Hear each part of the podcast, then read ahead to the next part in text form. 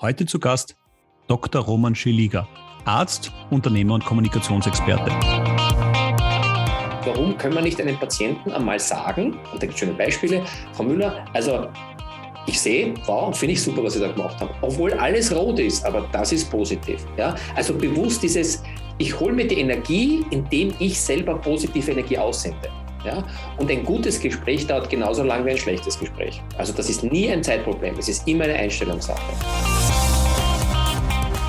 René, es war leicht heute diesen Podcast aufzunehmen. Spannendes Gespräch mit Roman, der ja neben seiner Triple-Funktion als Arzt, Unternehmer und Kommunikationsexperte auch noch Mitbegründer der Klinik Clowns, Ärzte des Lachens ist, also wirklich viel auch für das Thema Humor im Gesundheitsbereich getan hat. Was waren so deine drei Takeaways, zwei Takeaways, auf die sich unsere Zuhörer freuen können? Ja, ich glaube, eine, eine mehr oder weniger überraschende ähm, überraschender Aspekt, den er uns mitgeteilt hat, dass es beim Humor nicht unbedingt darum geht, einfach nur lustig zu sein, sondern es geht vor allem um das Thema, wie du es so schön eingeleitet hast, um das Thema Leichtigkeit und das Thema unterhaltsam Informationen übermitteln zu können. Mhm. Und wir haben auch gehört von ihm, wie Botschaften besser behalten und verstanden werden, welcher Aspekt hier eben auch der Humor, die Leichtigkeit spielt. Ja, und dann sind wir in dieser veränderten Zeit, in der wir jetzt leben, ähm, die sich ja in den letzten zwei Jahren eigentlich äh, signifikant verändert hat, wie diese Emotionen, auch die humoristischen Emotionen im digitalen Raum funktionieren können, klappen können, um so ein besseres Umfeld für ein Gespräch schaffen zu können. Und er hat uns auch Tipps gegeben, wie man starten kann und was man tun kann mit einer To-Do-Liste ganz zum Schluss. Aber da glaube ich, der wesentlichste Punkt, der heißt nämlich, Humor beginnt bei einem selbst, wer über sich selber lachen kann und wer sich selber nicht ganz so ernst nimmt und diese Leichtigkeit für sich selber verstanden hat, der hat ein ganz wichtiges Grundfundament, um darauf aufzubauen. Ja, und von diesem Fundament möchten wir wegstarten. Spannende Folge mit Roman. Ich wünsche unseren Zuhörern viel Spaß und ab die Post. Hallo, lieber Roman, herzlich willkommen in unserem Podcast. Vielen Dank für die Einladung. Das ist der klassische Satz nach so einer Einleitung. Ich freue mich sehr, dass ich da sein darf. Hm, schön, dass du auch unserer Einladung gefolgt bist. Und äh, du bist Doktor, ja, und noch ganz viel mehr. Und daher würde ich dich bitten, dass du dich für unsere Zuhörerinnen und Zuhörer ganz kurz vorstellst. Ja, ich bin, bin, bin Doktor. Ich habe äh, Medizin studiert, bin Facharzt für Innere Medizin, war lange Zeit im Hanusch Krankenhaus tätig auf der ersten medizinischen Abteilung und habe neben meinem Studium und dann auch später mich sehr mit Kommunikation der verschiedenen unterschiedlichen Art spezialisiert und vor allem auch interessiert. Ähm, wie kann man Dinge einfacher machen, lockerer machen, ohne den Kern zu verlassen? Also ähm, und das hat mir riesen Spaß gemacht und zwar so viel Spaß, dass ich dann nebenbei eine Agentur gegründet habe, Happy und Ness, ähm, die ich jetzt noch mit meiner Frau und äh, einigen vollmotivierten Mitarbeiterinnen und Mitarbeitern führe. Und ähm, so das Thema Gesundheit war mir auch aus verschiedenen Blickwinkeln sehr wichtig, also nicht nur von der klassisch schulmedizinischen, sondern auch von der emotionalen, psychischen. Und ähm, da war ausschlaggebend, dass ich die Freude hatte, 1991 mit einem kleinen, feinen Team Clinic Clowns in Österreich zu begründen. Die Idee kommt ja aus Amerika. Und ähm, da habe ich gesehen, was passiert, wenn man neben den klassischen Methoden, um andere Menschen gesund zu machen, auch noch ähm, ein bisschen was anderes einsetzt. Positive Emotionen, ähm, Motivation, äh, Klarheit, Verständlichkeit und auch Spaß. Und das ist das, worum es mir am meisten geht, dass man gerade dort, wo es vielleicht nicht so lustig ist, wo es ernst ist, wo es kompliziert ist, wo es komplex ist, da wieder mehr Lockerheit und Leichtigkeit hineinzubringen und das als Geschmacksträger ähm, zu, zu verwenden. Jetzt äh, sagt mir ja immer wieder, die Österreicher haben so einen eigenen Humor. Jetzt überblickst du die Humor, hum, no, das ist rausbringt, die Humorhistorie. Äh, schon seit äh, vielen Jahren hat sich der Humor des Österreichers gewandelt. Sind die Österreicher lustiger oder ernster geworden in den letzten Jahren? Also ich kann dir das nur so, so erzählen, weil ich ja viel im Ausland unterwegs bin und ähm, da wird unter Anführungszeichen der österreichische Humor oft mit dem Wiener Schmäh gleichgesetzt. Also so ein bisschen das Lockere, das Lässige, das ein bisschen Schlampige. Und äh, diesen Ruf haben wir natürlich auch. Und das ist halt etwas, was zum Beispiel in, bei unserem Lieblingsnachbarn Deutschland absolut nicht gibt und deswegen schätzen sie es auch. Ähm, äh, die, die, österreichische Humorkultur war eigentlich immer eine, eine die in einer äh, Pole Position gestanden ist, denn äh, wir haben es immer wieder geschafft, ähm, mit auch in Krisenzeiten oder in Kriegszeiten mit Protagonisten dort für gute Stimmung zu sorgen. Und es war so ein bisschen eine Mischung aus Melancholie, so ein bisschen dieses typische Jammern, wenn ich so an Protagonisten ähm, von damals, äh, an den Karl Fackasch, an, an, an den äh, äh, Hans Moser denke, so ein bisschen das Raunzerte, wie wir bei uns sagen, mhm. aber immer wieder so ein bisschen auch die Selbstironie, also so ein bisschen Augenzwinkern auf sich selbst zu schauen, denkt man, naja, eigentlich ist das nicht so schlimm, aber ich jammer halt gern, ja, weil das äh, ist ganz gut für die Seele. Und ich glaube, das ist schon geblieben, aber es beneiden uns viele, ähm, auch im Ausland, ähm, um unseren Humor und äh, sind ganz begeistert, ähm, wenn wir ihn gut einsetzen. Wie, spielen dann die zwei Dinge Humor und Kompetenz aus deiner Sicht zusammen? Weil ich finde, man hat ja oft, jetzt bleibe ich bei deinem Beispiel der deutschen Nachbarn, so die Situation, die sagen, das finden die zwar ganz lieb und ganz süß und die Ösis und die, die sind immer so lustig, aber zum im Ernst nehmen ist es dann gefühlt zumindest manchmal auch nicht ganz so. Wie spielen diese beiden Dinge aus deiner Sicht zusammen? Kann ich kom kompetent und humorvoll gleichzeitig sein? Das wird uns ja durch den ganzen Podcast begleiten, aber so mal als erste äh, Replik auf diesen Widerspruch oder auch Nicht-Widerspruch? Ja, ähm, du sprichst also was sehr Spannendes ähm, an, weil es ein bisschen unterschiedlich ist. Zum Beispiel in Deutschland und der Schweiz habe ich die Erfahrung gemacht, dass du zuerst einmal eine Kompetenz haben musst äh, und dann darfst du unter Anführungszeichen lustig sein. Bei uns ist es ein bisschen anders. Ähm, da kannst du mit Humor die Menschen schon öffnen, um dann deine Kompetenz, deine Expertise wirken zu lassen. Mhm. Also ähm, das ist vielleicht der größte Unterschied. Aber um das vielleicht noch konkreter zu sagen, ich glaube, es braucht beides. Ähm, weil äh, nur humorvoll zu sein, ähm, ja, da kannst du ins Kabarett gehen, da ist lustig, gehst raus und seht dir besser. Aber wenn du auch Kompetenz vielleicht vermitteln möchtest, dann ist für mich, und das trifft wahrscheinlich am besten, Humor der Geschmacksträger. Mhm. Ja, also ähm, ich kann mit humorvollen Tools, mit humorvollen Sätzen viele Dinge, die viel Inhalt haben, ganz anders sagen ja, damit sie wahrgenommen werden, damit sie gemerkt werden, damit sie nachhaltig in Erinnerung bleiben. Und da gibt es viele Studien dazu, ähm, auch wenn man Kinder im Unterricht äh, mit humorvollen Geschichten Botschaften transportieren lässt, ist das viel nachhaltiger. Leute erinnern sich noch sogar jetzt noch dran, also wer wohl mal als Kind war. Mhm. und das eine schließt das andere nicht aus. Es scheitert meistens, dass sie kompetenter unter Anführungszeichen wir werden, je höher wir hierarchische Stufen raufgehen, desto mehr verbieten wir es uns selber und sagen aber, das System verbietet uns. Also ich als darf das doch nicht. Ja? Und das finde ich extrem schade. Mhm. Was ja auch dazu führt, wenn ich jetzt einmal wissenschaftliche Literatur mir anschaue oder Fachbücher anschaue etc., dann sind die im Normalfall ja extrem schmähbefreit. Ja? Also das ist total seriös, das ist, äh, wenn es geht, auch noch mittelmäßig gut leodiert, weil wenn das auch noch möglichst komplex ausschaut, dann ist es äh, dann besonders wissenschaftlich scheinbar noch immer in der, in der Wahrnehmung. Aber wenn ich dich jetzt richtig verstehe, stehen wir damit uns eigentlich selber im Wege, weil damit natürlich die Inhalte, die die eigentlich locker sein könnten, nicht gut transportiert werden und damit auf der anderen Seite auch nicht richtig ankommen oder auch nicht gut verarbeitet werden können. Hm. Ja, absolut. Genau, absolut. Ich meine, ähm, keiner von uns wird ein Chart ähm, oder eine komplexe Studie freudig am hm. Abend weitererzählen. Ja? Äh, außer es ist ein, ein Aha-Erlebnis drinnen, das mit mir was macht. Oder es war irgendein netter Vergleich, irgendwas Pointiertes, wo ich sage, jetzt muss ich dir was erzählen. Und das ist das Schöne, ich erzähle nur Geschichten weiter, die ich auch verstanden habe oder die mit dir mhm. was gemacht haben. Und mit dem, mit dem ich verstehe was, da ist oft so das, der, der Funken Humor drinnen, wenn ich es gut mache, dass ich Freude habe, es weiterzulesen oder weiter zu kommunizieren. Da bin ich stolz drauf. Überlegt einmal, wenn ihr, wenn ihr so eine Studie lest und ähm, denkt, das ist schon kompliziert, irgendwann macht es keinen Spaß, außer ich bin so ein Freak, und an die möchte ich mich jetzt gar nicht richten, weil, weil es gibt manche Menschen, die sind auch spaßbefreit. Ja? Also, ähm, und, und die fühlen sich wohl, so wie die Hypochonder, denen geht es noch gut, wenn es ihnen schlecht geht. Da habe ich oft versucht, die wirklich ins Positive zu ziehen. Es geht nicht. Es gibt manche Menschen, die sind in ihrem System drinnen, das ist gut so. Aber bei den anderen funktioniert das sehr gut. Denn äh, wenn die dann stolz sind, dass sie vielleicht Dinge, die sonst unverständlich waren, verständlich machen können und viele Leute dann sagen, hey, das war cool, das verstehe ich jetzt, dann, dann habe ich was erreicht. Hm. die, ähm, ich finde das schon einen wichtigen Kommunikationsaspekt, ja, eben auch in, in, einer Welt, in der wir sehr viel natürlich mit Daten arbeiten müssen, um Dinge zu belegen, ähm, da tatsächlich dem Ganzen so eine Note zu geben. Und ich glaube, du hast den, den, einen, einen sehr wichtigen Punkt da, da ganz klar auch ausgedrückt. Wir, wir merken uns die Dinge auch besser, wenn sie uns in einer sagen wir mal, unterhaltsam. Ja? Wo jetzt da, ich würde meine, meine Anschlussfrage wäre dann gleich, wo ist der Unterschied zwischen unterhaltsamer Darbietung und vielleicht schon humoristischen Ansatz, gerade bei der Aufbereitung von Daten und solchen Dingen? Das wäre jetzt, das würde mich jetzt sehr interessieren.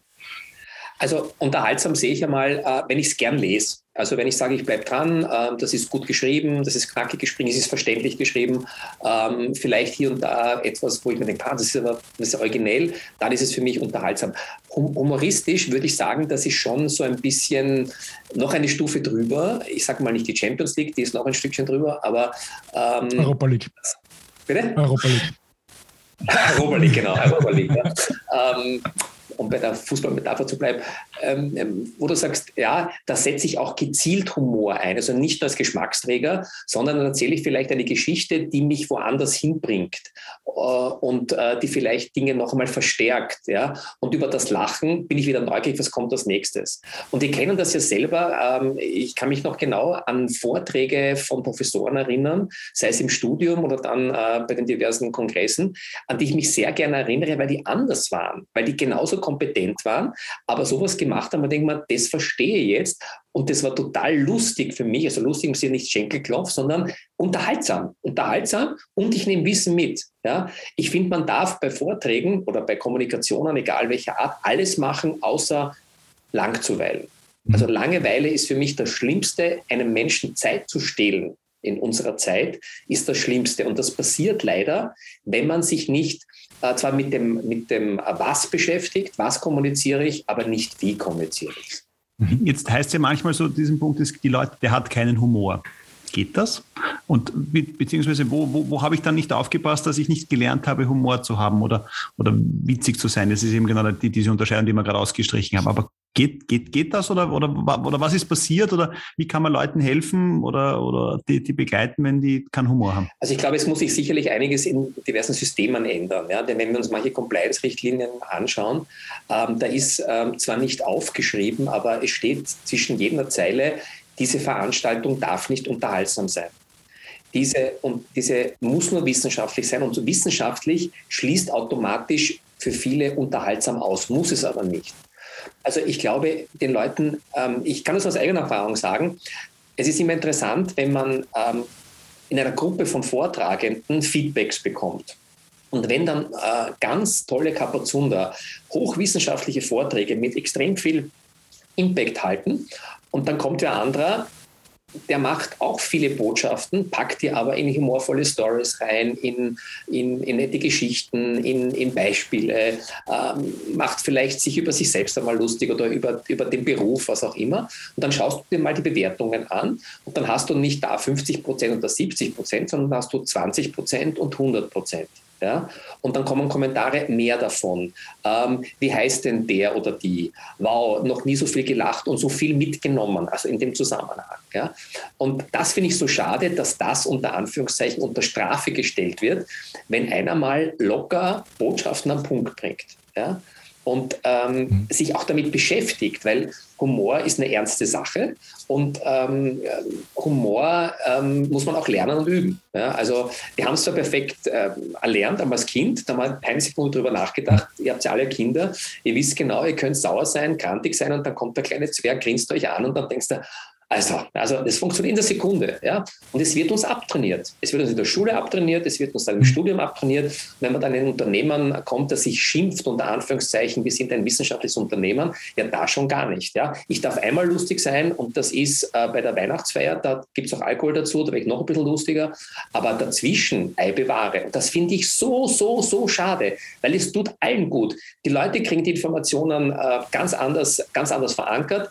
Ähm, es ist eine ganz andere Stimmung die verbindend ist. Ähm, ich freue mich, wieder bei diesem Unternehmen dabei zu sein. Als Kunde denke ich mir, wenn wieder sowas ist, da gehe ich hin, weil das war für mich sehr angenehm und ich habe was mitgenommen. Also diese Kombination muss immer sein.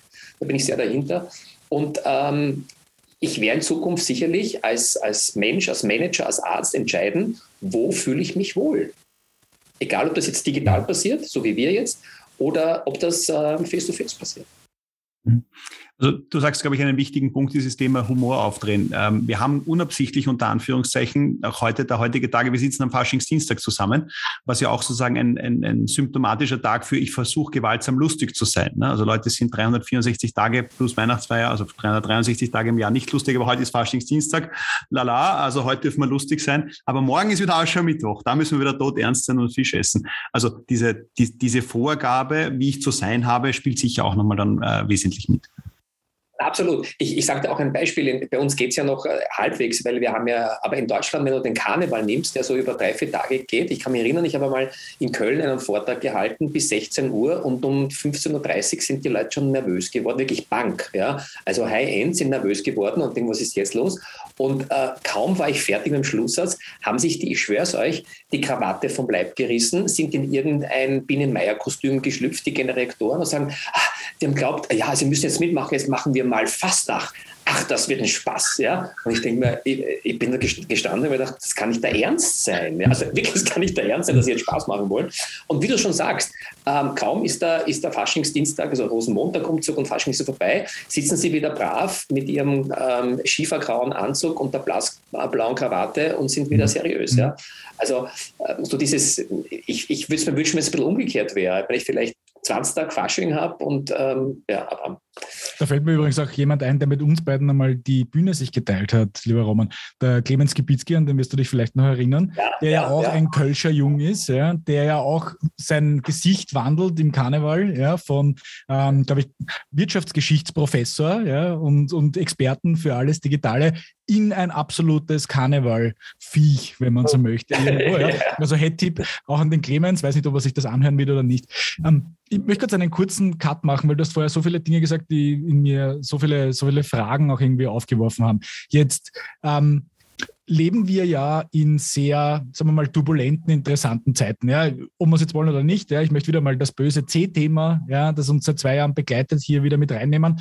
Ähm, und ich habe jetzt in diesen zwei Jahren ähm, auch immer wieder gesehen, wie du auf Dinge ähm, im, Rahmen auf deiner Facebook-Seite und diversen anderen Social-Media-Aktivitäten reagierst. Ja, jetzt momentan haben wir gerade äh, noch eine extremere Ausnahmesituation, wo du auch einmal aus deinem humoristischen absolut raustrittst ja, und einfach eine sehr ernste Note aufsetzt. Aber äh, jetzt einmal zurück auf die letzten zwei Jahre. Wie siehst du, wie wichtig war in dieser Phase eigentlich Humor und wo ist er eigentlich zu wenig eingesetzt worden, um diese eigentlich sehr ernste Thematik vielleicht so wie du es vorher beschrieben hast, auch sehr viel greifbarer und, und, und, und positiv erlebbarer zu machen. Also positiv erlebbar vielleicht nicht, aber verständlicher zu machen. Ja, mhm.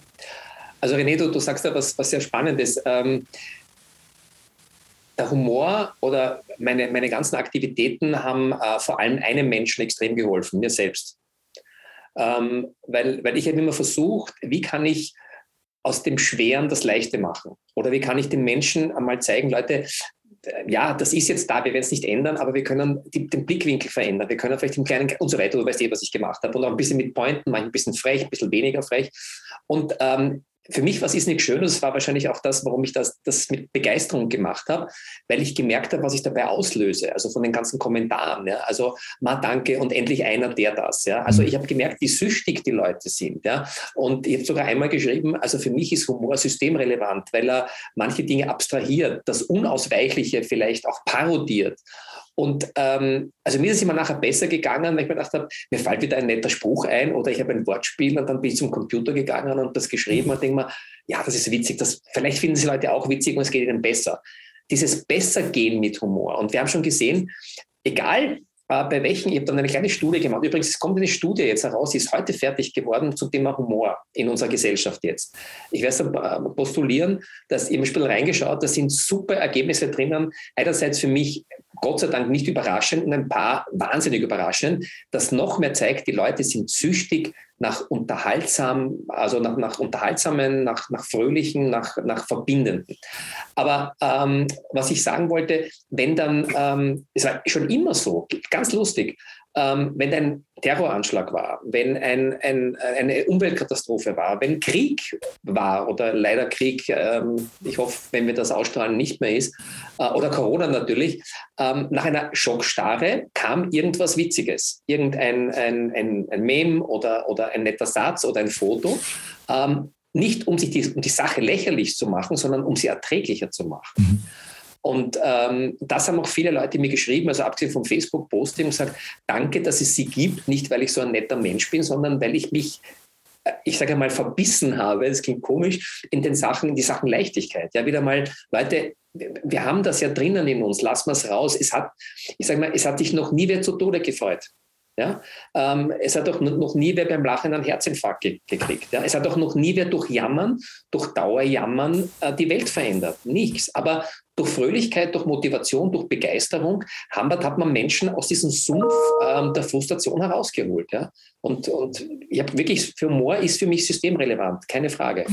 Das ist sozusagen ein, ein wichtiger Teil der, der eigenen Psychohygiene und daher geht es ja nicht nur darum, nicht um Senden, sondern wie du sagst auch selber, ich habe das mal mit einem Freund diskutiert, der äh, meine IT-Betreuung auch in der Firma macht ja, und sagt, ich habe eigentlich einen bescheidenen Job, weil und dann sage ich, ich rufe dich immer nur an, wenn mein Internet nicht funktioniert und dann habe ich es eilig, dass es wieder funktioniert, aber ich rufe dich nicht alle drei Wochen an und sage, du hast total großartig, seit drei Wochen mein Internet funktioniert, ich wollte dir mal Danke sagen. Ja, also, Wir rufen meistens dann an, wenn es nicht passt, aber jemanden anzurufen, und das ist auch ein Teil meiner, meiner, meiner Trainings teilweise, äh, hast du dich schon mal bei jemandem bedankt, der eine Rechnung äh, also pünktlich gezahlt hat? Ja, doch, doch. Aber was die Reaktion da? Und, und ich habe sogar, und ich habe sogar Leute, mit denen ich zusammenarbeite, die machen das wirklich bei mir. Also die rufen wirklich an. Vielleicht werden sie es nicht gewohnt sein oder so normalerweise. Wünsche ich ihnen nicht, aber wird wahrscheinlich so sein, größtenteils, die wirklich zu mir sagen, du danke für die prompte Bezahlung. Und was passiert bei dir? Du freust dich drüber. Ja? Also etwas Selbstverständliches ja, wird einfach kommuniziert. Oder äh, beim Beispiel äh, vom Dominik, wenn du dann sagst, du, äh, ich habe kein Problem, mir geht's super und ich wollte nur sagen, danke, dass es dich gibt, dass ich kein Problem habe. Was glaubst du passiert bei dem? Das ist ein ganz wichtiger Faktor, zum Beispiel in unserer Zeit Lob und Kompliment. Ja? Das, ist, das kannst du mit einem Lächeln machen. Macht euch mal den Spaß und geht am Samstag, ich habe mal so eine Versuchsreihe gemacht mit dem Bar, eh im Rahmen eines Projektes, geht einmal am Samstag im ärgsten Stress zum Biller einkaufen und sagst ganz ehrlich der Verkäuferin, ähm, ich finde es toll, dass Sie diese Arbeit da machen. Mhm. Oder was auch immer, es ist jetzt ein Beispiel, oder ihr geht zum, zum, zum Portier und sagt, Sie sind der Erste und der Letzte und immer wieder freundlich, danke. Was glaubst du, was da passiert?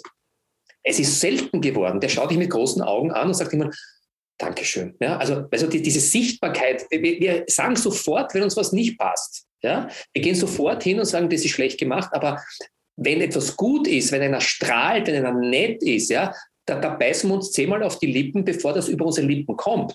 Weil das ist ja, da könnte man etwas hergeben, das ist ja, steht das uns zu und zu sagen, ja, wir können sagen, ja, bist ein bisschen netter. Ich habe unlängst, unlängst in, einer, in einer Parfümerie, ich habe so für meine Frau ein Parfum gekauft und ähm, da kam so ein Typ rein und ich sage, Sie haben einen total tollen Duft. Ja? Und der schaut mich kurz an und ich sage, nein, ich will nichts von Ihnen. Und er sagt, hm, danke, dass Ihnen auffällt. Das, dann, so, ich wollte es nur sagen. Also äh, im Grunde genommen fällt mir kein Sack aus der Krone. Ja?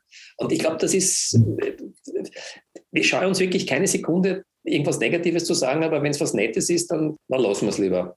Das eigentlich müssen wir das auf unsere To-Do-Liste nehmen. Also bei den Pfadfindern ist es jeden Tag ein guter, eine, eine gute Tat, aber einfach mal Dinge, ich glaube, es, es geht ja dann eigentlich auf das, das zurück, zu sagen, die Dinge nicht für selbstverständlich nehmen. Ja, also ich habe das letztens auch mit Freunden diskutiert, da ging es um das Thema, da hat sein Koffer verloren am Flugzeug. Ja.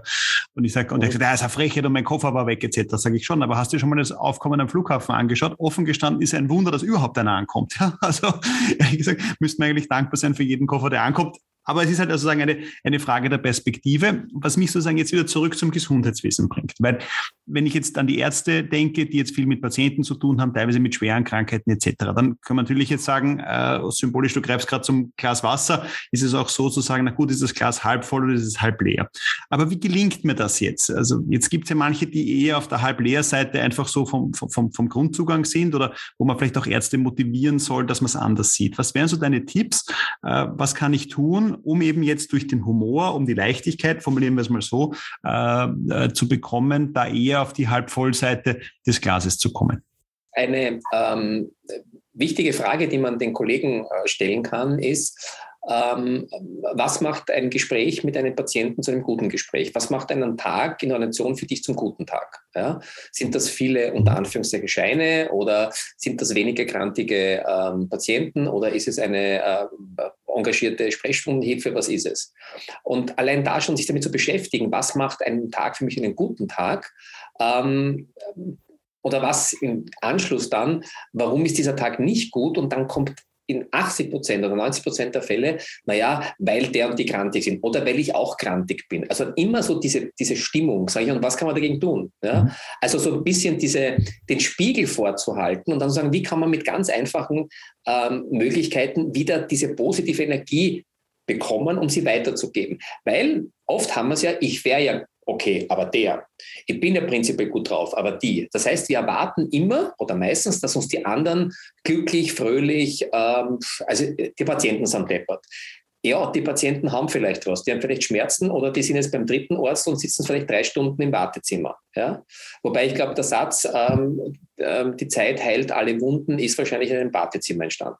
Aber ähm, ich, ich glaube einfach so, diese Botschaften, ähm, sich selber mal zu überlegen, was kann ich dazu beitragen? Ja?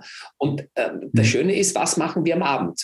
Wenn wir weggehen, wer geht von uns mit griesgrämigen, depperten Leuten weg, sondern wir suchen uns Leute, äh, die, die uns positiv motivieren, äh, die wir mögen, wo es angenehm ist. Ja?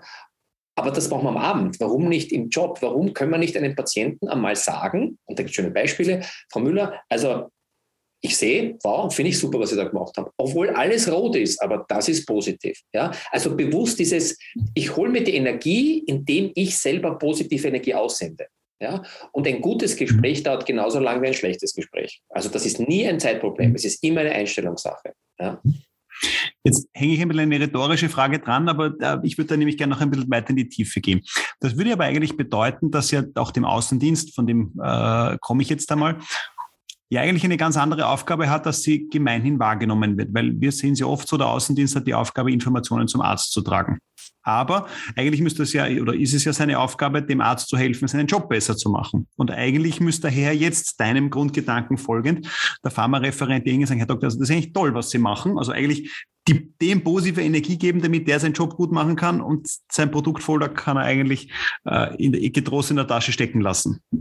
Kannst du das nochmal ein bisschen ausführen? Jetzt, da habe ich dich da richtig verstanden und, und, und was muss jetzt eigentlich der Außendienst dann auch wirklich nochmal tun, äh, damit das eigentlich dann besser wird? Du, du hast das vollkommen richtig ähm, gesagt und deine Frage selbst beantwortet. Aber äh, um ein bisschen tiefer zu gehen, äh, ich glaube, ähm, der, der neue Außendienstmitarbeiter ähm, glaube ich, muss, muss, auf jeden Fall empathisch sein. Ja? Und vor allem äh, dem Arzt, beim Arzt auf jeden Fall etwas dort lassen, nämlich ein gutes Gefühl. Ein gutes Gefühl, ähm, dass er der Richtige ist, wenn es irgendwelche Informationen gibt, dass er ihn fragen kann, dass er immer am neuesten Stand ist, wenn er das möchte, dass er vielleicht auch mal ein Ohr hat und einfach Informationen vom Arzt bekommt und nicht immer eine One-Way-Communication macht. Also immer nur, ich hoffe, was ich erzählst, ob du willst oder nicht, sondern mal wirklich sehr sensibel zu sein, offen zu sein, ja, und einmal auch, das Schönste ist einmal ein Nein zu akzeptieren. Ja, ähm, ein mag ich jetzt nicht und vielleicht einen anderen Kanal einmal anzubieten. Also weg von diesem starren System. Ähm, es gibt ein schönes Zitat, das ich so, ich, ich, immer wenn ich es einsetzen kann, setze ich es ein. Das Zitat lautet, jeder Mensch möchte gleich behandelt werden.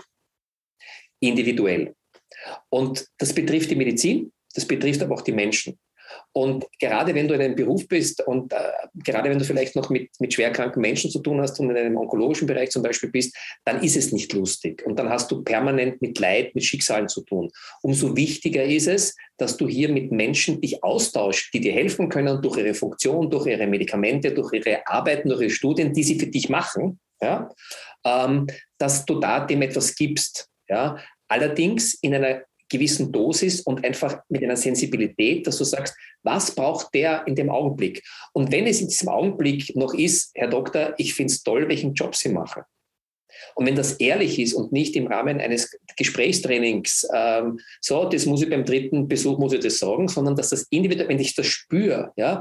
Ich sage zum Beispiel, Dominik, ich finde dich total klasse, weil du so eine Dynamik hast und einen, einen, einen tollen Ansatz, ja. Ich muss das nicht sagen. Ich sage es, weil ich es gern sage. Und ich, ich sage es auch nicht, weil ich jetzt mit dir Geschäft machen möchte oder ich sage zum René, René, ich, wir haben schon lange nicht gesehen, du hast dich überhaupt nicht verändert, schaust cool aus, ja. Das würde ich sagen, wenn es stimmt, aber ich sage es ja nicht. Aber ähm, Nein, aber ihr, wisst, was ich meine. Ja? Also, wenn das kostet mich gar nichts und ich hinterlasse ein gutes Gefühl.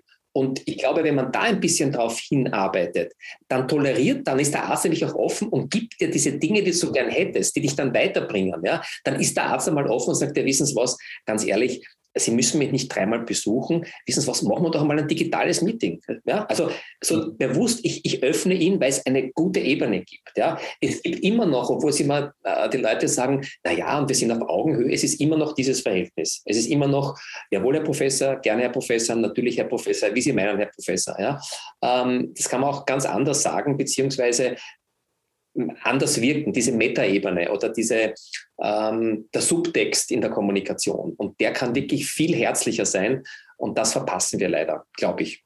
Das ist eine Chance, die wir vergeben. Wieder, wieder sehr viele Gedanken zu dem. Ich versuche wieder einen aufzugreifen. Ja. Ähm, einer, einer der, der mir jetzt gekommen ist, war ähm, jetzt Humor schafft es, Wissen besser zu vermitteln, weil es besser hängen bleibt. Humor schafft Beziehung. Ja? Humor ähm, bringt dich auf Augenhöhe. Jetzt könnte man natürlich, ein anderer Gedanke, den ich jetzt nur kurz dazwischen streue, jetzt sollte man vielleicht als Pharmareferent in Zukunft ja eher danach trachten, dass sich der Arzt bei dir bedankt für die wertvolle Information, die er dir weitergegeben hat. Ja, das wäre eigentlich, das wäre eigentlich ein Wunschzustand und nicht dieses, Herr Professor, bitte, danke, Wiedersehen, ja, und wend mir ja nicht den Rücken zu.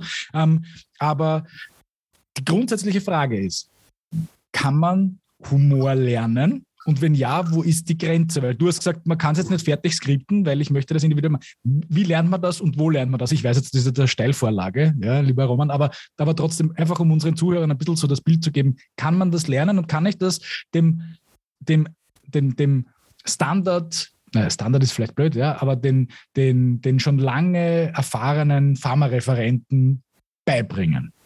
Mhm. Also eine Methode ist, sie daran zu erinnern oder sie wieder in die Richtung zu bringen, wo sie erfolgreich waren. Ja, also was Eisbrecher waren oder so. Und aus meiner Erfahrung gibt es dann äh, immer, ja, und dann haben wir ähm, über diesen einen Fall irgendwie schmunzeln müssen, weil ich, und dann ist es besser gegangen. Also ich sage dann gar nichts mehr dazu, wenn ich so Trainings mache, sondern ich führe sie oft dorthin und sage, ja, da hast du recht. Also ähm, Erfahrungen helfen mir nur meistens dem, der sie selber macht. Ja? Und gerade wenn du von ähm, erfahrenen Pharmareferenten äh, sprichst, die durch 100.000 Trainings ge, äh, geschliffen wurden, äh, wo eins dem anderen ähm, ähnlich war und einen anderen Titel hatten, und ich sage, was würde ihr jetzt schon wieder, ähm, dann, dann ist ein Trick zum Beispiel, den Leuten zu sagen, hey, du machst ja schon super. Also auch die wieder dorthin zu bringen und sagen, ich nehme dir nichts weg. Ich glaube, die Angst ist immer, wenn man mit Humor trainiert oder Humortools äh, erklärt, dass die Leute Angst haben, dass sie irgend, irgendwas wegbekommen. Ich gebe was dazu. Ich gebe ihnen ein Tool in die Hand, das sie sensibel einsetzen wollen, äh, müssen. Auch hier ist die Dosis ein ganz wichtiger Faktor, weil sonst bin ich ja Scherzkeks, bin ja Kabarettist und dann wird viel gelacht, aber es kommt nichts dabei raus. Aber zu überlegen im Vorfeld, ähm, wo kann ich jetzt in diesem Gespräch einen, einen, einen Humorpunkt setzen. Ja? Ähm, das kann oft eine gemeinsame Geschichte sein, die man erlebt hat. Also ich glaube, es geht nicht da, von 0 auf 100 zu gehen, sondern mal sensibel zu überlegen, ich weiß, darüber haben wir damals ähm, wirklich Spaß gehabt, vielleicht bringe ich es mal ins Thema. Und es gibt ja meistens der andere die Erlaubnis dann dazu, mehr darüber zu machen. Also wenn ich wieder sensibel bin. Ja, und das Schöne ist, was, ich, was viele gesagt haben, wenn es ein, eine, eine, einen humorvollen Austausch gegeben hat, dann wird beim nächsten Besuch nicht irgendein Medikament erwähnt, sondern ich erinnere mich noch damals, was wir gemacht haben. Das heißt, es bleibt viel mehr in Erinnerung. Das heißt, ich kann mit dem Humor Anker setzen. Wie kann man es trainieren? Die erste Geschichte ist, den Wert des Humors eine Priorität zu geben, also oder zumindest einen Fokus zu geben. Und nicht zu sagen, also wenn ich die fünf, sechs, sieben, acht, neun Tools kann, dann habe ich noch Humor, sondern er muss gleichwertig sein. Genauso wie ähm, Einwandbehandlung und Gesprächstraining und digitale Kompetenz, die extrem wichtig ist. Ja. Äh, ich meine, eine, eine, eine, eine kleine Anekdote was als Beispiel man Humor einsetzen kann. Stell dich mal vor, wir haben ein digitales äh, Meeting ja, und ich schalte den Bildschirm ein und ich sitze hier mit Maske. Was passiert dann bei euch? Und ich sage, sehen Sie, das Tolle ist, die brauchen wir jetzt hier nicht. Also ich habe einen Schmunzler, ich habe eine Botschaft drinnen verpackt, ja, ähm, und ähm, nächsten Mal saß der Arzt auch mit einer Maske drinnen und sagt, sehen Sie, das habe ich von Ihnen, das habe ich schon zweimal ausprobiert. Bingo, ja. Erinnert sich an dich und da ist doch kein Medikament gefallen, keine Studie gefallen. Also zu überlegen, auch da, und das trainiere ich gern, was könnten coole Eisbrecher sein? Und wenn man den Leuten ein bisschen die Möglichkeit, die Erlaubnis gibt, kreativ zu sein, verrückt zu sein, ja, dann wirst du wahrscheinlich von den Ideen, die da entwickelt werden, ähm, 80 Prozent nehmen und sagen, das geht nicht, das ist nicht erlaubt. Aber dann hast du vielleicht 10, 20 Prozent, die sind cool und der probiert das aus, hat ein Erfolgserlebnis, erzählst dem anderen, du, ich habe mit diesem Satz begonnen, das war super. Also ich glaube, dieses Ausprobieren, auch, auch die Möglichkeit haben, Fehler zu machen. Es wird nicht alles gehen. Ähm, zu reflektieren, ähm, Feedbacks einzuholen und Mut, und Mut haben, das einfach auch als Tool einzusetzen. Ich glaube, mehr kann ich dazu nicht sagen. Klar gibt es ein schönes äh, Programm dazu, aber sich selber die Erlaubnis geben, dass das was Cooles ist. Ja? Jetzt drängt sich mir nochmal ein Gedanke auf und da würde ich dich bitten, äh, ob du mir das bestätigst oder widersprichst. Aber ich finde einen interessanten Punkt auch, und das ist das Humor oder in weiterer Folge eigentlich Leichtigkeit, Hierarchien wegnivelliert. Also ich das, also ich denke es auch an mich selber, so nach dem Motto, man ist immer, wenn jemand, wenn man jetzt, sage ich mal, den Rang höheren trifft oder so, ist man immer sehr vorsichtig. Also sagen, naja, kann ich da jetzt schon gleich lustig sein von Anfang an. Aber man merkt dann sozusagen, der Humor kommt, dass dann genau diese Barrieren oder diese Grenzen dann eigentlich fallen und man sich dann eigentlich wiederum auf, auf einer Kommunikationsebene trifft, so wie im Privaten. Also ich sage immer simpel, auf der Skihütte sind alle gleich, ja, vom, vom, vom Busfahrer bis zum Generaldirektor, ja, was jetzt äh, nicht eine äh, Diffamierung des Busfahrers wäre, ja, auch einen sehr verantwortungsvollen Job hat, aber da sind halt alle gleich. Punkt aus fertig. Ja, und dasselbe habe ich das Gefühl, dass es mit Leichtigkeit auch passiert und dass dieses, wie du vorher gesagt hast, ja, Herr Primar, ja, Herr Oberarzt, ja, diese Geschichten, dass das wegfällt, ja, weil, und ich sage mal immer mit Ja, Herr Primar und dann danach leicht geht es nicht so ganz aus. Absolut. Ähm, es ist nur ein bisschen ein dünnes Eis, muss ich sagen, denn wenn ähm, Humor äh, hierarchisch eingesetzt wird, also Chef erzählt Witz und äh, wenn du als Mitarbeiter zweimal nicht lachst, ähm, ist es blöd, ja. Also Humor muss immer wertschätzend sein, ja. Und ähm, ähm ich sage mal, äh, ich empfehle jedem, lacht zu viel, ihr könnt es über euch selbst. Dann müssen es die anderen nicht tun. Ja? Und ähm, ich erzähle was, was mir passiert ist oder was ich gemacht habe und sage nicht, also pass auf, ich erzähle jetzt einen netten Witz über einen Mann, der Kopfhörer aufhat. Ja?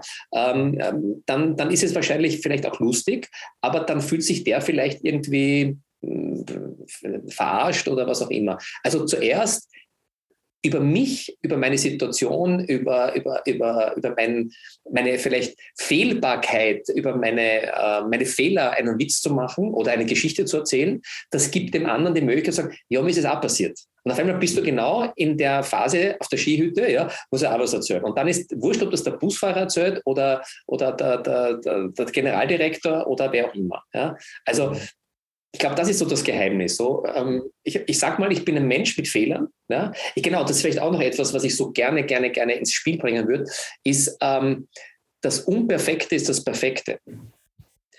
Ähm, und das, das mescht sich gerade mit, mit den Computern, weil Computer werden produziert, perfekt zu sein.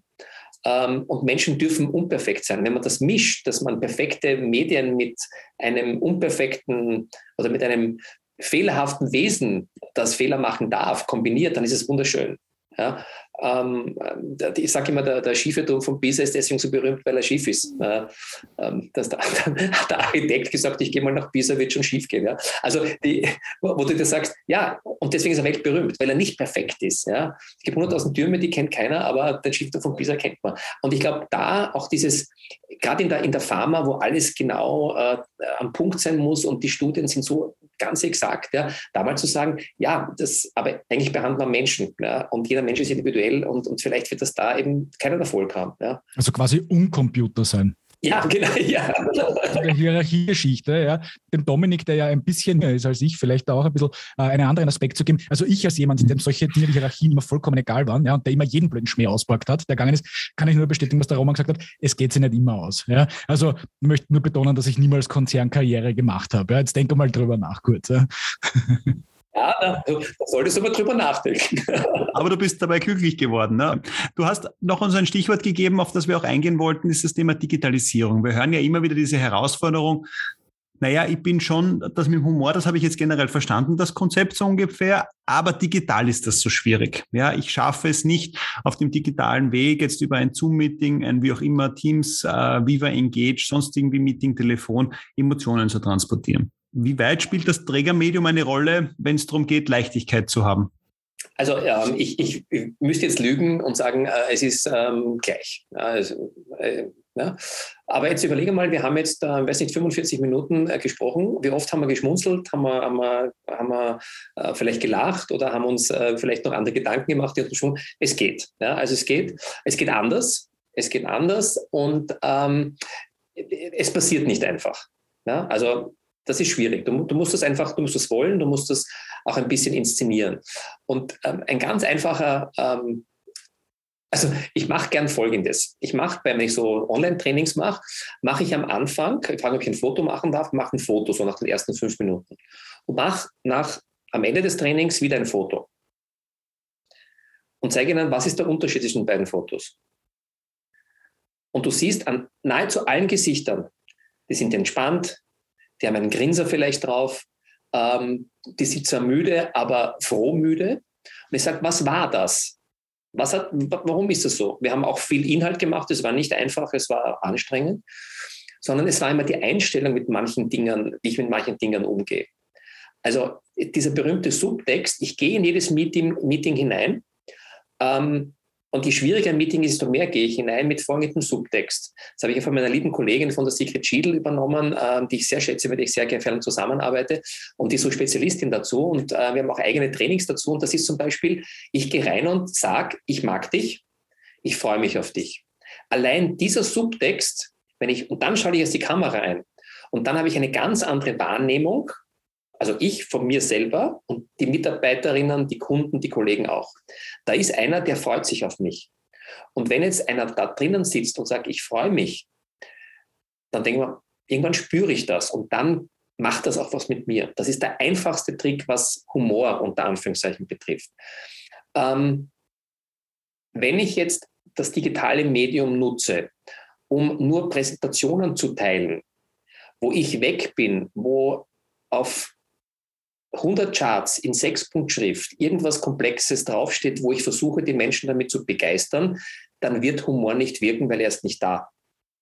Also für mich ist es ganz wichtig, was zeige ich, wie zeige ich es, habe ich mir dazu was überlegt. Menschen spüren, ob ich mir für dich Gedanken gemacht habe. Ob ich diese Präsentation 100.000 Mal mache oder ob ich mir gedacht habe, für dich habe ich mir was zusammengestellt, für euch habe ich mir was anderes überlegt. Ich habe mir einen anderen Menschen dazu geholt. Ja? Und dann entsteht Freude, dann steht Leichtigkeit und dann öffnen sich die Leute auch. Ja? Ist mein, mein Ansatz dazu. Ja? Also auch da nicht einmal zu schauen, was zeige ich, sondern wie zeige ich es. Mhm. Ich habe mal eine, eben eine Präsentation äh, eröffnet ähm, und habe gesagt, und gibt es Fragen? Oder ich habe meine Startfolie war die Schlussfolie. Vielen Dank für Ihre Aufmerksamkeit. Also manche Dinge auch zu persiflieren und zu sagen, ähm, oder ich mache zum Beispiel eine Folie, da sind zehn Zahlen drauf, ähm, gebe auf die Schwarztaste und sage so, was haben wir uns gemerkt davon? Bitte, Dominik. Ja, dann lerne ich damit, ah, das war zu viel, das war zu viel Information. Ich habe einen Schmunzler und sage, jetzt gehen wir nochmal zurück. Also ich glaube, sich damit zu beschäftigen, wie kann ich komplexe Dinge einfacher machen? Gibt es einen Henkel, der heißt Humor und vor allem die Dauer. Ich glaube, bei allem Humor, bei aller Kreativität, ein gutes Meeting dauert immer fünf Minuten kürzer, als ich es befürchtet habe. Mhm. Jetzt, äh, ich, gebe, ich gebe dir bei dem allen recht. Ja, jetzt würde ich ja auch sagen, bei aller Wertschätzung auch deiner Kompetenz, das ist jetzt keine Raketenwissenschaft. Ich sage es jetzt simpel, so nach dem Motto, die Slides sollen nicht so voll sein und soll nicht in Sechs-Punkt-Schrift sein. Ja, aber Dominik, es macht niemand. Genau, das wäre aber eine spannende Frage. Warum macht's aber, warum ist es dann aber doch so, jede Folie, die wir sehen, boom, voll und, und eine Katastrophe? Es macht nichts. Weißt du, es hilft nur dann zum Beispiel, wenn du den Leuten vorher nachher zeigst. Wenn du sagst, gib mir deine Präsentation, ähm, wir testen das einmal ab. Du nimmst deine Charts, ich mache meine Charts, nachher fragen wir an, bei wem es A, häng, mehr hängen geblieben ist, äh, wer sagt, das war ein besserer Vortrag, eine bessere Präsentation. Ja? Nur so lernst du das. Wir haben es ja auch, vergiss einmal die digitale Welt. Ja? Wir haben ja das auch in der Live, äh, in der Live-Welt gehört. Da kommen Leute, machen Präsentationen, alle schlafen ein, das ist betreutes Lesen. Du bist, äh, gehst raus, denkst du, was war das für ein Schatz? Die gehen zum Professor hin und sagen, Herr Professor, das war die, der beste Vortrag überhaupt. Ja? Was wird der Professor sich denken? Super, das war der beste Vortrag überhaupt. Ja? Dann gehst du intern und sagst, na, dann müssen wir den das müssen wir ein bisschen anders machen. Ja? Und bei den Tagungen, nimm mal die Pharma-Tagungen. Du bist schon 100.000 Mal bei Pharma-Tagungen gewesen, ich bei 100.000 Mal. Jedes Mal heißt, wir müssen das kürzer machen. Was ist? Die Tagung ist einen Tag länger und wir machen noch von 19.30 Uhr bis 22 Uhr eine Session. Weiter müssen wir noch was reinpacken. Weniger ist mehr. Und ich glaube, da braucht es jemand, der mutig ist und sagt, so, und ich mache jetzt nicht eine Präsentation mit 30 Folien, ich mache vier Folien und wir machen dann eine coole Diskussion drüber, wir holen uns den Input untereinander und wir haben Spaß dabei. Und ich glaube, da muss man mal ansetzen, dass das nichts Böses ist, wenn ich, also es macht nicht die Menge aus, es macht die Qualität aus. Und ähm, das geht digital genauso wie live. Ja? Aber äh, wir reden ja teilweise in Windmühlen. Ja? Die sagen, ja, das ist wichtig. Und dann die nächste Präsentation schaut genauso aus, wenn nicht noch schlechter. Ja?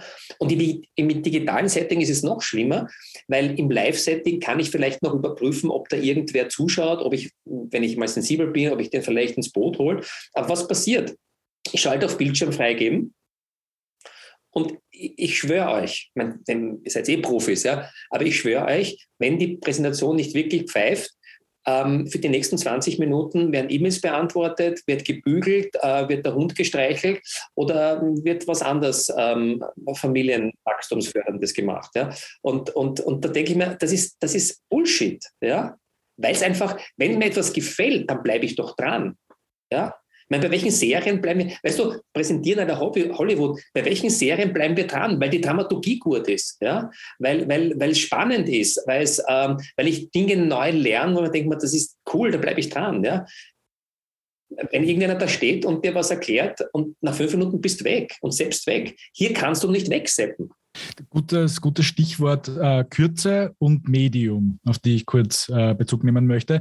Jetzt in aller Kommunikation, Social Media, du bist ja da auch ein absoluter, glaube ich, täglich eigentlich, wo du einen, einen raushaust, könnte man sagen fast. Ja. Ähm, wenn wir uns jetzt aber anschauen, wie Jetzt nehmen wir die Pharma wieder als unser Lieblingsbeispiel in unserem Kontext, aber natürlich auch viele andere. Wie bewertest du das und wo würdest du diesen Firmen raten, mehr oder weniger vielleicht auch lustig sein zu wollen. Ja? Sagen wir es jetzt einmal ein bisschen, bisschen fast schon aggressiv ja, im Hintergrund. Aber ähm, wo, wo, siehst du da irgendwo Ansatzpunkte, ja, wie man diesen Firmen ein bisschen helfen könnte dabei? A, entweder in dieser Kürze, die dieses Medium erfordert, pointiert wichtige Informationen humorvoll aufzubereiten. Oder auf der anderen Seite nicht versuchen, jetzt als Pharmafirma mit einem Meme lustig zu sein. Vielleicht in diesen zwei Kontrastpunkten. Also ähm, es wäre mal interessant, ähm, bei all diesen Präsentationen mal einen Regisseur dazu zu holen. Einen Regisseur, der sagt so, ähm, wir haben jetzt fünf Minuten Zeit, ich möchte gerne, wenn man einen Werbespot macht, ja, ist eh ein langer Werbespot, ja, ich möchte gerne haben, dass ähm, dieser Werbespot, eure Botschaft so cool ist, dass ich sage, jetzt gehe ich auf die Website und schaue mir mal die Details dazu an. Also bewusst ähm, es so knackig zu machen.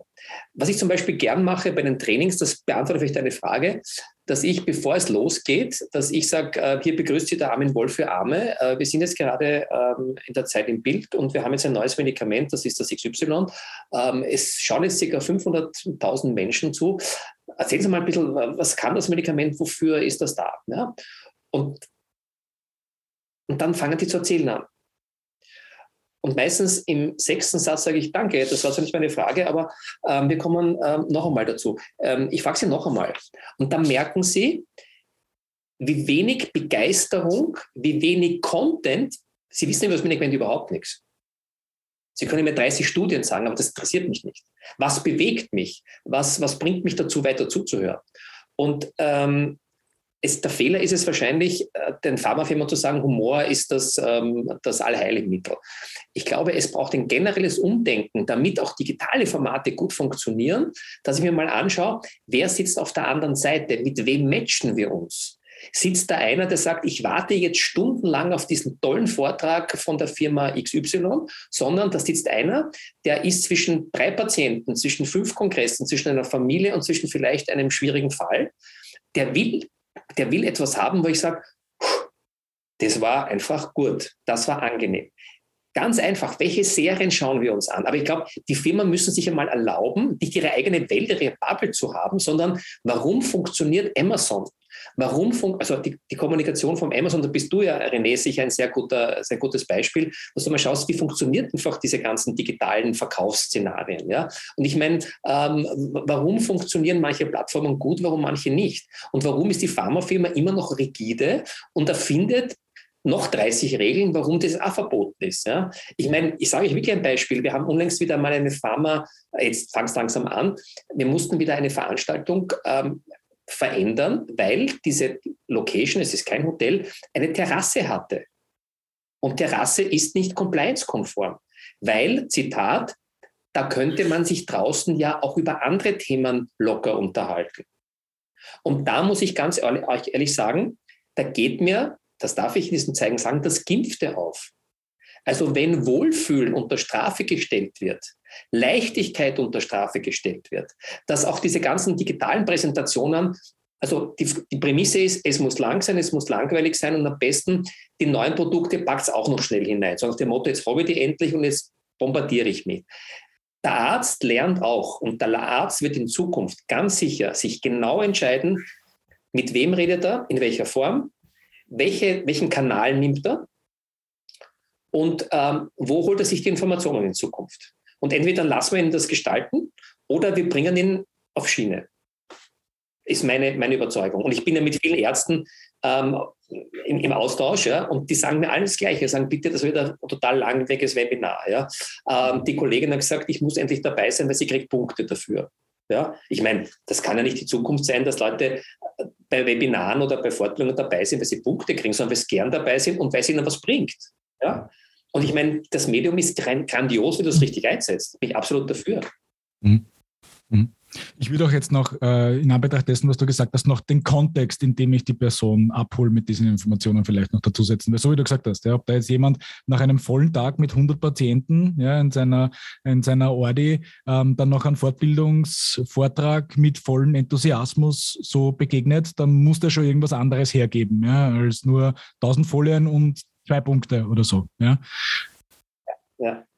Und ich meine, wenn man so überlegt, auch diese ganzen Diskussionen, ja, äh, sie sind dann gut, wenn sie locker sind. Ja? Also wenn man sagt, man bringt einmal neue Aspekte rein und man geht einmal den, und das geht halt meistens durch einen Referenten oder durch einen Moderator von außen, ja. Aber wenn dann einfach nicht der Pharmareferent oder der, der, der, der Chair dann sagt, und Herr Professor, und äh, Sie meinen bestimmt auch, sondern der sagt, ähm, habe ich das richtig verstanden? Sie sind jetzt gegen dieses, äh, dieses neue Tool, ja? Also das heißt, du bringst Provokation rein, ja? Da bleiben die Leute dran. Warum, warum schaust du dir einen guten, einen guten Talk an? Weil wenn die, wenn die Referenten, die alle kompetent sind, die alle was zu sagen haben, das in einem eigenen Rahmen machen, der wirklich interessant ist und der abwechslungsreich ist und der frech ist, ja? Auch, auch ein bisschen frecher zu sein, ja? Auch ein bisschen anders zu sein, da ziehen sie alle den Schwamm ein und sagen, ja, ist eine gute Idee, aber wir machen es doch wieder wie früher. Und wir wissen das jetzt beim digitalen Medium. Ich finde, weiß nicht, das seid ihr wahrscheinlich viel, viel besser drauf. Ich finde, wir haben im Grunde genommen ganz wenig gelernt aus dieser, aus dieser Zeit. Viel zu wenig gelernt. Ja. Wir hätten das Tool ähm, am Anfang, wo der Panik war, jetzt, jetzt müssen wir es verwenden, hätten wir einfach weiterentwickeln können. Und es gibt viele, ich meine, es haben ein paar virtuelle Hintergründe oder vielleicht haben ein bisschen eine bessere Kamera, aber im Grunde genommen sind ganz wenige Unternehmen, die das bereits gut nutzen. Nämlich, das, was wir hier machen, ist Fernsehen. Wir machen nichts anderes als Fernsehen. Ja? Und beim Fernsehen gelten Regeln, aber es kümmert sich niemand drum.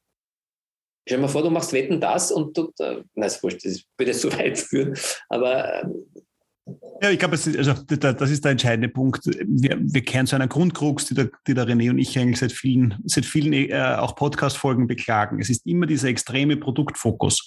Und das ist ja, wie du sagst, auch interessant. Ne? Da laden sich die Pharmaunternehmen, laden sich dann immer einen externen Speaker ein, um mal über Themen zu reden, die nicht produktfokussiert sind. Und ich denke mir dann auch oft, könnt ihr über nichts anderes reden als über euer Produkt? Habt ihr nicht jemanden von euch, der intern eine spannende Geschichte hat? Der irgendwas, irgendwas Spannendes erlebt hat, was auch immer es sein mag, ja, was es einen bestimmten Mehrwert hat. Aber es ist immer, wir sind Team im Produkt und all, ich meine, jetzt könnten wir sagen, uns allen soll es recht sein, sonst hätten wir sie externe Speaker keine Lebensgrundlage unter Anführungszeichen. Aber es ist doch eigentlich interessant, ja. Und das, ich glaube, diesen Produktstecker müsste man ihnen eigentlich einmal ziehen. Aber da sagst du sicher, die Problematik ist schon noch diese Thematik, die Compliance-Vorgabe. Ne? Es muss produktfokussiert sein. Ich muss über das Produkt reden. Es muss Produkt, Produkt, Produkt, Produkt, Produkt. Vielleicht noch kurze Indikation. Das ist aber schon richtig Freestyle. Und das ist sicher die, die, die entscheidende Problematik in dem Gesamtsetting. Ja, und ich meine, es ist das ganze Szenario. Überlege mal, äh, mit, mit, mit welchen Einladungen äh, die Ärzte konfrontiert werden. Ja? Ähm, äh, klar, kann ich sagen, ich kann jetzt nicht die neue Porsche-Werbung vergleichen mit einer Einladung zu einem Webinar, wo es um das neue, weiß nicht, äh, Blasenkarzinom geht. Aber die sind alle langweilig, die sind überhaupt nicht motivierend dabei zu sein. Äh, das Wording, das Texting, das ist alles Bullshit, wirklich. Ja? Also, und das fangst du mal an. Ja? Ich meine, wohin gehst du, wenn du einen Abend frei hast, ja, und du kriegst eine Einladung zu einem, weiß ich nicht, äh, äh, Hausnummer, äh, wir bringen Sie heute am Rand des Wahnsinns, äh, wir geben Ihnen fünf Tipps, wie Sie morgen fünf Millionen gewinnen. Ja? Dann gehst du wahrscheinlich zu dieser Veranstaltung eher, als wenn drinnen steht, ähm, die neueste Studie ähm, vom, äh, weiß nicht, Kongress sowieso über das Blasenkarzinom. Ja? Es spricht Doktor sowieso langweilig und Professor sowieso Urfahrt. Ähm, und sie kriegen dann vielleicht unter Umständen Umständen eineinhalb Diplom-Fortbildungspunkte. Also, ich glaube, jede Firma, die hier neue Wege geht, ja, die einfach ähm, jetzt, wenn, wenn nicht jetzt, wann dann? Ja, es ist eine tolle Möglichkeit, da was einzusetzen. Ähm, ein bisschen mutig ist, da was zu tun, die werden überbleiben, weil aber die Ärzte damit, sind. Damit, glaube ich, haben wir schon fast, also du hast uns schon fast ein gutes Schlusswort gegeben, aber vielleicht können wir sozusagen noch einmal reinkondensieren. Wir haben ja sehr viel gehört zum Thema Leichtigkeit und ich glaube, das ist ja auch ein bisschen die Quintessenz zu der es dann runterkommt, weil Humor ist immer lustig sein, ist immer gefährlich, aber Leichtigkeit haben ist ein wesentliches Thema. Aber was wären vielleicht jetzt nochmal so die, die, die Top drei? Jetzt hört jemand zu, sitzt in der Pharma oder sonst einer spannenden Branche und sagt, ich will Leichtigkeit reinbringen. Ja, was wären noch einmal so deine drei, äh, deine drei Takeaways, so die drei direkten To-Dos? Das kann ich jetzt anfangen. Ja, also ich könnte, du hast vorher dieses Thema äh, Less is more gesagt, also ihr könnt einfach ganz viel wegstreichen. Das wäre mal eine Option. Ähm, vielleicht ist auch gleich dein erster Punkt. Aber was wären so deine Top drei von so äh, kriege ich Leichtigkeit in meinen Alltag für unsere Zuhörer in der, in der Do-it-yourself-Box? Also ich glaube, wenn du für mehr Attraktivität, ähm, für mehr Zuspruch, für mehr Akzeptanz und für mehr Freude von allen Beteiligten sorgst, dann musst du dich verändern. Und zwar verändern in der Art und Weise, dass du ähm, nicht das Gleiche machst und was anderes erwartest, sondern dass du äh, auf den Fokus gehst und sagst, was will ich wirklich kommunizieren und was braucht der andere? Also unbedingt Perspektive wechseln. Ganz wichtiger Punkt. Ja. Ähm, Zweite Frage, die ich gerne im Training stelle und die ich auch hier im Fokus, würde ich mich selbst über einen Besuch von mir freuen? Also wirklich äh, sowohl digital als auch live. Ja? Und wenn nein, warum nicht? Wie kann ich das machen, dass sich wer über den Besuch von mir freut oder ich mich selber? Und das Dritte ist, ähm, von anderen lernen, die das schon machen. Also nicht im eigenen Sud kochen, sondern sagen, warum sind manche Unternehmen eben mit Leichtigkeit erfolgreich? Was sind die Parameter? Und nicht stur irgendwelche Richtlinien noch strenger machen, damit man diesem Korsett herauskommt mutig sein. Wir brauchen mutige CEOs, die sagen, ich probiere das aus. Wir haben jetzt digitale Medien, wir haben immer noch den, den Live-Kontakt, Gott sei Dank wieder. Ähm, probieren wir was aus. Haben wir Lust, Fehler zu machen? Ähm, sind wir ein bisschen unter Anführungszeichen verrückt? Also weg von diesen ganzen Dingen. Ja. Und ich, ich schwöre wirklich allen, die das machen, sie werden dir ihren Spaß haben. Ich sage bewusst Spaß und Freude haben, weil sich was bewegt weil auf einmal eine Dynamik entsteht, weil es machen ja diese Veranstaltungen, wie sie jetzt sind, niemand mehr Freude. Und cool ist es, wenn alle Beteiligten sagen, das war einfach toll. Die, die es zahlen, die damit arbeiten und die, die zuhören. Roman, vielen herzlichen Dank. Ja, ein, ein leichter Ritt durch das Thema Humor, über das Thema Leichtigkeit in der Pharmaindustrie, in der Gesundheitskommunikation. Danke, dass du dir die Zeit genommen hast. Ich habe es am Anfang gesagt, so wie es der Öffnungssatz ist, ist es auch immer der Schlusssatz. äh, vielen Dank, dass du bei uns im Podcast zu Gast warst. Und äh, ja, wir werden hoffen für uns alle, ich glaube, das gilt aktuell besonders weltweit, dass wir wieder diese Leichtigkeit zurückbekommen, ja, dass wir die Dinge ähm, da wieder äh, mit Leichtigkeit durchs Leben gehen können, mit der verdienten. Und insofern uns allen ähm, viel Leichtigkeit, dir weiterhin viel Erfolg mit deinen äh, Konzepten und nochmals vielen herzlichen Dank. Wer Lust hat, am 21.04. gibt es einen eigenen Kongress zum Thema Leichtigkeit. Und ich würde mich freuen, wenn da möglichst viele aus allen möglichen Branchen dazukommen. Wir haben die Besten der Besten dort für alle möglichen Branchen, egal ob im Verkauf, im Management, im Marketing, äh, wieder positive Stimmung für ein positives Leben zu gewinnen. Also bitte anmelden. Ich habe sehr viel Herzblut in mein Team hineingesteckt und äh, ich, ich verspreche, es wird nicht langweilig. Vielen Dank, Roman. Ich danke. Danke, alles Gute. Dominik ist jetzt schon draußen. Kleiner Hinweis, Dominik war auch in Roman Schiligas Podcast Heiterbildung zu Gast vor einer Woche. Wir werden die Folge, ohne dass es der Dominik weiß, in den Shownotes verlinken und gerne nachhören. Sicher auch sehr, sehr interessante Unterhaltung, die der Roman und der Dominik dort miteinander geführt haben. Viel Spaß.